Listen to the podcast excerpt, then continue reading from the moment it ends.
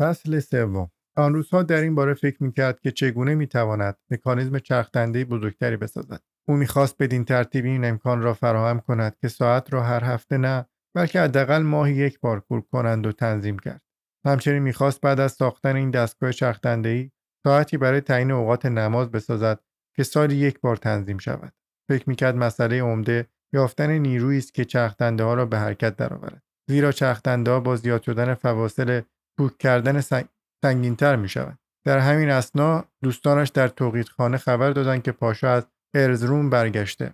صبح روز بعد برای خوش آمدگویی نزد پاشا رفت. پاشا در میان ازدهام مهمانان به استاد توجه کرد. درباره یافتهایش کنجکاوی کرد. حتی درباره من پرسیده بود. آن شب هم مدتها روی ساعت کار کردیم. بارها پیاده و سوارش کردیم. چیزهایی به الگوی افلاک افزودیم و با قلمو ستاره ها را رنگ دادیم. استاد بخشهایی از خطابهاش را برایم خواند. برای تحت تاثیر قرار دادن مخاطبانش خطابه ای را با زبانی فاخر و شیرگونه نوشته و از بر کرده بود. نزدیک صبح برای فرونشاندن هیجانش متن خطابه را که درباره منطق گردش ستاره ها بود یک بار هم از آخر خواند. بعد دستگاه ها را بار گاری کرد و به قصر پاشا رفت. کوچکی ساعت و الگوی افلاک در پشت گاری تک تک اسبه حیرت زدم کرد. آخر چند ماه بود که آنها همه جای خانه را اشغال کرده استاد شب خیلی دیر برگشت. بعد از آنکه وسایل را در باغ پیاده کرده و پاشا با سردی پیرمردی بیروح که زیاد هم از شوخی خوشش نمیآید آنها را وارسی کرده بود استاد برایش متها را از بر خوانده بود. اما پاشا یاد من افتاده و جمله را که گفته بوده که بعدها پادشاه هم بر زبان راند اینها را او به تو یاد داده نخستین واکنشش تنها این بود. استاد هم واکنشی نشان داده بود که بر حیرت پاشا افسوده بود. کی اما خیلی زود فهمیده بود که منظور پاشا منم. به پاشا گفته بود که من احمقی درس خواندم. وقتی اینها را برای من تعریف می‌کرد به من توجهی نداشت. هنوز هم به اتفاقاتی فکر می‌کرد که در قصر پاشا رخ داده بود. سپس با تاکید گفته بود که همه آنها یافتههای خودش است اما پاشا حرفهایش را باور نکرده بود. انگار دنبال یک مقصر میگشته اما دلش راضی نمی‌شده که این مقصر استاد باشد که خیلی دوستش داشته. این شده بود که به جای حرف زدن درباره ستاره از من گفته بودند. احساس می‌کردم استاد زیاد دوست ندارد درباره من صحبت بکند. از این رو بود حک فرما شد و توجه پاشا به مهمانان دیگر معطوف شده بود. سر شام وقتی استاد بار دیگر کوشیده بود از ستاره ها و یافته هایش حرف بزند پاشا گفته بود که سعی دارد قیافه مرا به یاد آورد اما صورت استاد به یادش میافتاد. در سفره کسان دیگری هم بودند. شروع کرده بودند بر پرچانگی در این باره که همه آدم ها همزاد دارند و حتی نمونه های اقراقآمیز هم بیاد آورده بودند و از بچه های دوقلویی که مادرشان نیست آنها را از هم تشخیص نمی‌دهند. از شبیه هایی که وقتی همدیگر را می‌بینند میترسند. اما مثل سه شده ها دیگر هیچگاه نمی‌توانند از هم جدا بشوند و از اوباشانی که خود را جای بیگناهان می‌زنند حرف زده بود. پاشا بعد از شام وقتی مهمانها رفته بودند از استاد خواسته بود که بماند. وقتی استاد دوباره شروع به خواندن خطابش کرده بود ابتدا پاشا خیلی هم خوشش نمیآمده.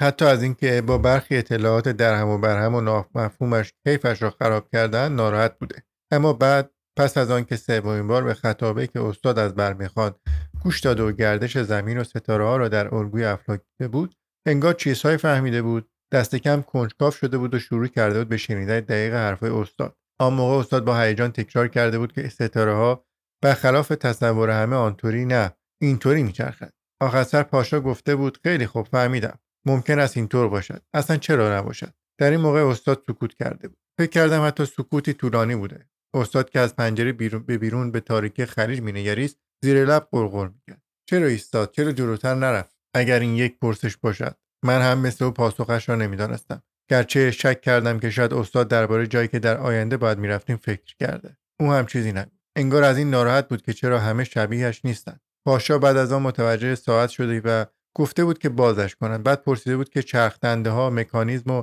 وزنه به چه دردی می‌خورند. بعد انگار که دستش رو توی سوراخ مار می‌کند با ترس انگوشش رو داخل دستگاه که تق صدا می‌کرده فرو برد و زود عقب کشیده بود. در این هنگام استاد از برجهای ساعت از قدرت نمازی که همه درست در یک زمان بخوانند حرف می‌زده که پاشا دیگر نتوانست جلو خودش رو بگیرد و گفته بود از دستش خلاص شو اگر خواستی مسمومش کن یا اینکه آزادش کن برود راحت می‌شوی. به نظرم یک آن با بیم و امید به استاد نگاه کردم. گفت که تا وقتی آنها متوجه قضیه نشوند آزادم نخواهد کرد.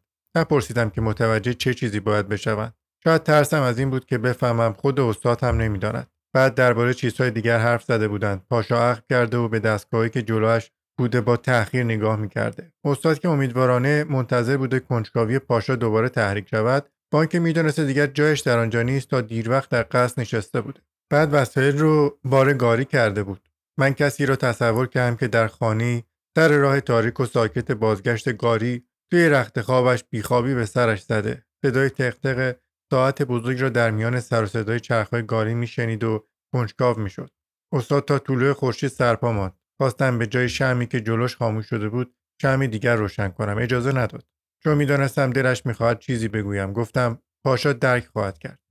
وقتی این را گفتم توی تاریکی بودم. شاید او هم می‌دانست که خودم هم باور ندارم. اما کمی بعد پاسخ داد مسئله اصلی گشودن راز لحظه است که پاشا ایستاد. برای گشودن این راز در اولین فرصت پیش پاشا رفت. این بار پاشا با خوشنودی او را پذیرا شده بود. گفته بود که ماجرا را یا اینکه منظور او را درک کرده. بعد از آنکه از دل استاد درآورده بود به او نصیحت کرده بود که روی یک سلاح کار کند. سلاحی که دنیا را به چشم دشمنانمان تیر و تار کند. اینطور گفته بود اما نگفته بود که این سلاح چگونه چیزی باید باشد. این را نیز گفته بود که اگر علاقهش را به علوم به این سمت سوق داد از او پشتیبانی خواهد کرد. البته از مواجبی که انتظارش را داشتیم هیچ نگفته بود. فقط به استاد کیسه پر از آخچه داده بود. آخچه یعنی سکه نقره در پایین صفحه نوشته شده. کیسه را در خانه باز کردیم و شمردیم هفته سکه بود. رقمی عجیب. پاشا بعد از دادن سکه گفته بود که پادشاه را راضی خواهد کرد تا به حرفهای استاد گوش دهد. این را نیز گفته بود که آن بچه از این جور چیزها خوشش میآید. از این حرف نه من ذوق زده شدم نه استاد که خیلی زود امیدوار می‌شد. اما یک هفته بعد خبری آوردند گفتن پاشا ما را بله مرا هم بعد از افتار به حضور پادشاه خواهد برد. استاد برای آمادگی متنی را که برای پاشا خوانده بود طوری تغییر داد که بچه نه ساله هم از آن سر در بیاورد و بعد متن تغییر یافته را از بر کرد. اما نمی‌دانم چرا فکرش پیش پادشاه نبود. پیش پاشا بود. به این میاندیشید که چرا پاشا ایستاد. گفت که راز آن را روزی کشف خواهد کرد. دلایی که پاشا می‌خواست بسازیم چگونه چیزی می‌توانست باشد؟ من دیگر چندان چیزی برای گفتن نداشتم. او خودش به تنهایی کار می‌کرد. مواقعی که استاد تا نیمه های شب خودش را در اتاق حبس کرد من بیان که حتی به این فکر کنم که چه وقت به کشورم باز خواهم گشت مثل بچه های احمق بیکار جلوی پنجره میشستم و خیال بافی می‌کردم. کسی که پشت میز کار می‌کند استاد نیست. منم.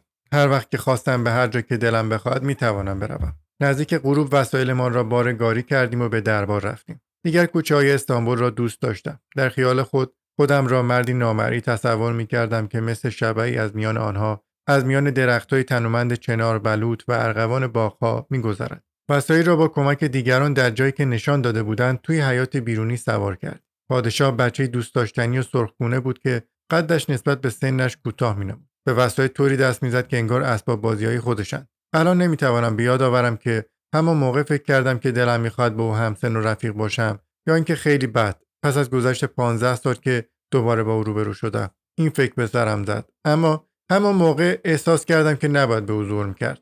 در این اسنا استاد دچار لکنت زبان شده بود. کسانی هم که در اطراف پادشاه بودند با علاقه منتظر شنیدن حرفهایش بودند. بالاخره توانست شروع کند. به داستانش چیزهای تازه افزوده بود. از ستاره ها طوری حرف می‌زد که انگار موجوداتی جاندار و عاقلند آنها را به مخلوقاتی جالب و مرموز تشبیه کرد که حساب و هندسه می‌دانند و به همین دلیل با نظم میگردند.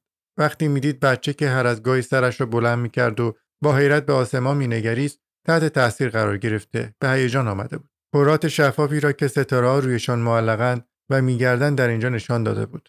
زهره اینجا بود اینطور میگشت و شیء بزرگی هم که اینجا قرار داشت ماه بود که آن نیز طوری دیگر جا عوض می‌کرد. وقتی استاد الگوی افلاک را میچرخاند زنگی به آن وصل بود.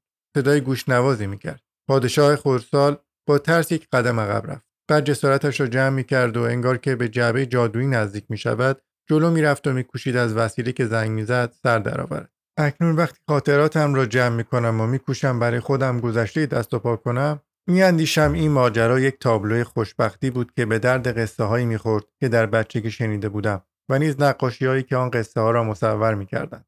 تنها چیزهایی که کم بودن خانه های شبیه کیک با سقف قرمز و کره های شیشه ای بود که وقتی برمیگرداندی داخلشان برف میبارید. بعد بچه شروع کرد به پرسیدن. استاد هم شروع کرد به جواب دادن. این ستاره ها بالا چطور میستند از کره های شفاف آویزانند. آن کره ها را از چه چیزی درست کردند؟ از ماده شفاف که آنها را شفاف می‌کنند. به همدیگر نمی‌خورند؟ نه مثل آنهایی که توی الگو هستند. طبقه طبقه اند. آن همه ستاره هست پس چرا آن همه کره نیست؟ چون آنها خیلی دورن چقدر دور؟ خیلی خیلی. ستاره دیگر هم وقتی میگردن زنگ می‌زنند؟ نه زنگ را ما گذاشتیم تا نشان دهیم چه موقع ستاره یک دور کامل می‌زنند. رد و برق به اینها مربوط است؟ نه. به چه چیزی ربط دارد؟ به باران. فردا باران خواهد بارید. اگر به آسمان نگاه کنیم پیداست نخواهد بارید. آسمان درباره شیر پادشاه که ناخوش است چه می‌گوید؟ می‌گوید خوب خواهد شد. اما باید صبور بود و غیره و غیره. استاد وقتی نظرش رو درباره شیر بیمار می‌گفت درست مثل موقعی که درباره ستاره حرف می‌زد به آسمان نگاه کرد. پس از بازگشت به خانه درباره این جزئیات با تحقیر حرف زد. گفت مهم نیست که بچه بفهمد علم و سفسطه با هم فرق دارند مهم این است که متوجه چیزهایی بشود. باز هم از همان کلمه استفاده می‌کرد و طوری می‌گفت که انگار من هم میفهمیده بودم متوجه چه چیزی باید شد. من هم دیگر فکر می‌کردم که مسلمان شدنم با مسلمان نشدنم فرقی ندارد. از کیسه ای که موقع خروج از دربار داده بودند پنج سکه طلا درآمد. استاد گفت پادشاه است کرده که در پس حرکت ستاره منطقی است. آه پادشاه بعدها خیلی بد او را شناختم. پدیدار شدن هم همان ما از پنجره خانه ما حیرت زدم کرد. دلم می‌خواست بچه بشوم. استاد نتوانست جلوی خودش را بگیرد و برگشت سر موضوع اول. قضیه شیر مهم نیست. آن بچه حیوانها را دوست دارد. به همین سادگی. فرده آن روز به اتاقش رفت و شروع به کار کرد. چند روز بعد ساعت و ستاره ها را دوباره بارگاری کرد. این بار زیر نگاه های کنجکاوی که از پشت شبکه پنجره ها به آنها مینگریستند به مکتب اطفال رفتند. شب که برگشت بیحوصله بود. اما نه آنقدر که سکوت کند گفت فکر کردم بچه هم مثل سلطان درک می‌کنند اما اشتباه کرده بودم. فقط ترسیده بودند. استاد بعد از سخنرانی از آنها سوال کرده بود. بچه گفته بود که آن طرف آسمان جهنم است. و زده بود زیر گریه. هفته بعد را صرف آن کرد که باورش را نسبت به درک پادشاه تقویت کند. دقایقی را در حیات اندرونی گذرانده بودیم. تک به تک بیا من یادآوری می‌کرد. مجبورم می‌کرد دلایلش را تصدیق کنم. بچه باهوشی است. بله. از الان می‌داند که چطور فکر کند. بله. آنچنان شخصیتی دارد که می‌تواند از همکنون از فشار اطرافیانش خلاص شود. بله. بعدها پیش از آن که سلطان برای ما شروع به خواب دیدن کند ما اینطور شروع کردیم به خواب دیدن برای او. استاد در این میان روی ساعت هم کار می‌کرد. گمان می‌کردم که فکرهایی هم در مورد سلاح کرده. چون وقتی احضارش کرده بودن به پاشا اینطور گفته بود. اما احساس می‌کردم که امیدش را از پاشا بریده. درباره او اینطور گفت مثل بقیه شده دیگر نمی‌خواهد چیزهایی را که نمی‌داند یاد بگیرد. یک هفته بعد پادشاه دوباره احضارش کرد و رفت. سلطان از استاد با گشاده روی استقبال کرد و گفته بود شیرم خوب شد حرفت درست درآمد. بعد با اطرافیانش بیات رفته بودند و پادشاه مایهای توی حوز را نشان داده بود و پرسیده بود که نظرش درباره آنها چیست. استاد موقعی که این جریان را برایم تعریف کرد گفت قرمز بودند. هیچ چیز دیگری به عقلم نمی‌رسید که بگویم. استاد در آن لحظه متوجه نظمی در حرکت ماهیا شده بود. انگار بین خودشان توافق کرده بودند و میکوشیدند این نظم را هرچه کاملتر کنند. بعد گفته بود که به نظرش ماهیا شعور دارند. کنار یکی از خاجه های حرمسرا که مدام نصیحت های مادرش را به پادشاه یادآوری می‌کرده کوتوله ایستاده بود. وقتی کوتوله به این حرف استاد میخندد سلطان او را سرزنش می‌کند. موقعی هم که سوار کالسکه ها می‌شوند کوتوله مو قرمز را برای تنبیه کنار خودش سوار نمی‌کند. با کالسکه ها به میدان اسب رفتند. به شیرخانه شیرها ببرها و پلنگهایی که پادشاه یک به یک به استاد نشان می‌داده. به ستونهای کلیسایی قدیمی بسته بودند. مقابل شیری میستند که استاد گفته بود خوب خواهد شد. بچه با آن شیر حرف می‌زند و به استاد معرفیش می‌کند. بعد پیش شیر دیگری می‌روند که در گوشه خوابیده بوده. این حیوان که مثل بقیه بوی بد نمی‌داده حامله بوده. چشمان پادشاه برق می‌زند و می‌پرسد این شیر چند طوله میزاید؟ چند تا ماده؟ چند تا نر؟ استاد که اعصابش در هم ریخته بود حرفی می‌زند که بعدا درباره آن به من گفت اشتباه کرد. می‌گوید نجوم میدارم اما منجم نیستم. بچه گفته بود اما از حسین افندی منجم باشی بهتر میدانی استاد جوابی نداده بود.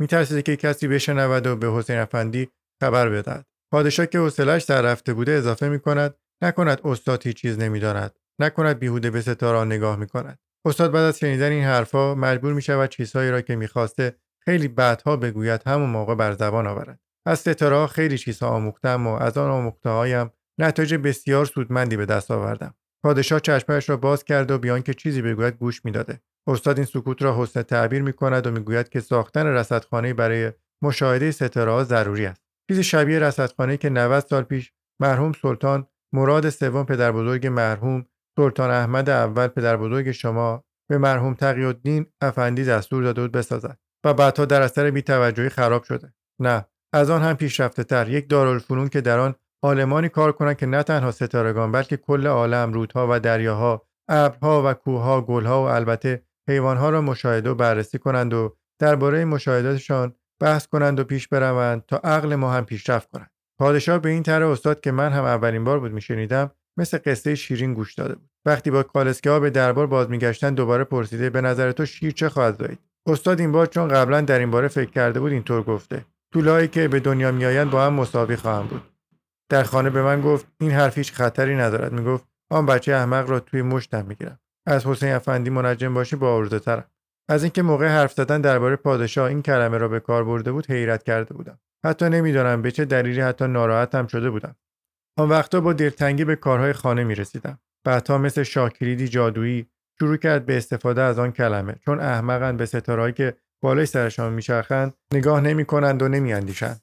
چون احمقند اول می‌پرسند چیزی که یاد می‌گیرن به چه دردی می‌خوره چون احمقند به تفصیلات علاقه ندارند خلاصه ها را ترجیح میدن چون احمقند به یکدیگر شبیه و غیره با اینکه تا چند سال پیش در کشورم من هم از این جور تفصیلات خیلی خوشم نمی آمد اما به استاد چیزی نگفتم. تازه آن وقتا با من کاری نداشت. سرش به احمقهای خودش گرم بود. به من می‌گفت حماقت تو جور دیگری است. آن خیلی پرچانه بودم و یکی از خوابهایم را براش تعریف کرد. به جای من به کشورم می‌رفت. با نامزدم ازدواج می‌کرد. در جشن عروسی هیچکس متوجه نمی‌شد که او من نیست. من هم با لباس عثمانی ها از گوشه ای جشن را تماشا می‌کردم. در عواسط جشن با مادرم و نامزد خوشبختم روبرو می‌شدم. به رغم اشکهایم که از خواب بیدارم می‌کردند هر دوشان بیان که بفهمند چه کسی هستم به من پشت می‌کردند و دور می‌شدند. همون اوقات دوباره به قصر پاشا رفت. به نظرم پاشا از اینکه استاد خارج از اراده او با پادشاه ارتباطی نزدیک برقرار کرده خوشش نمیآمد. او را مؤاخذه کرده بود. خیلی بعد پس از آنکه پاشا از استانبول تبعید شد به من گفت که درباره من میپرسیده و دستور داده بود که در موردم تحقیق کنم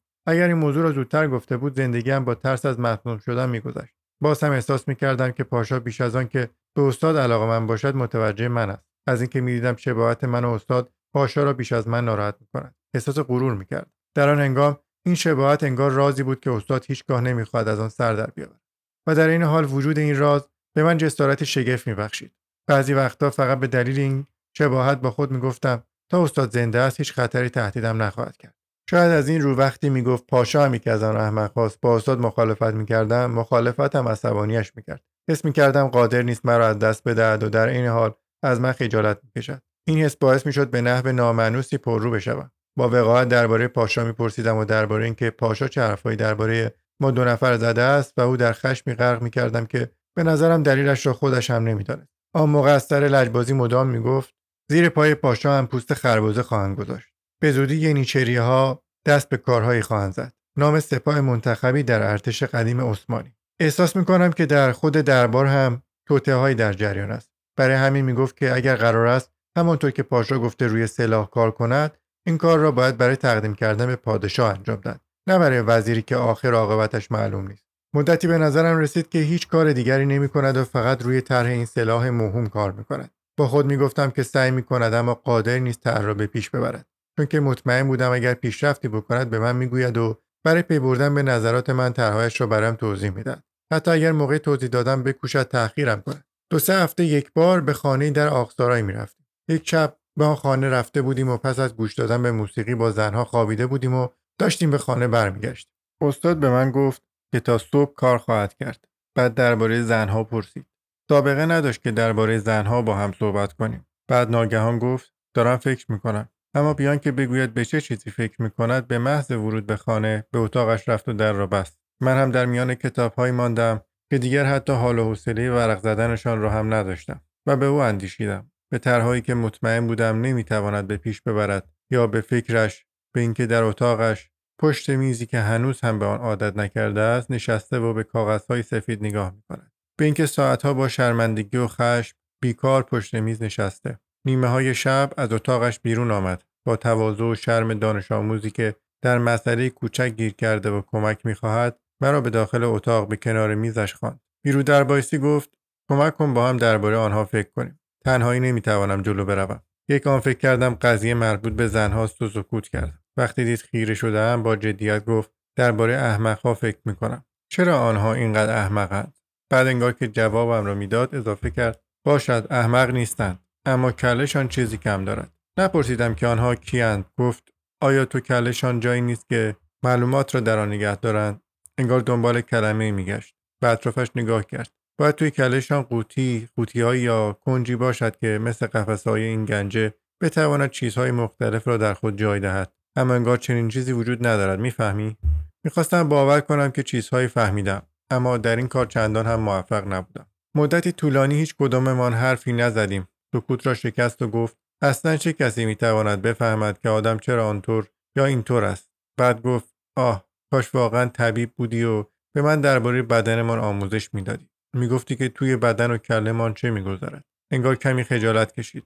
به گمانم برای اینکه نترساندم حالتش رو تغییر داد و با سرحالی گفت که تسلیم نخواهد شد.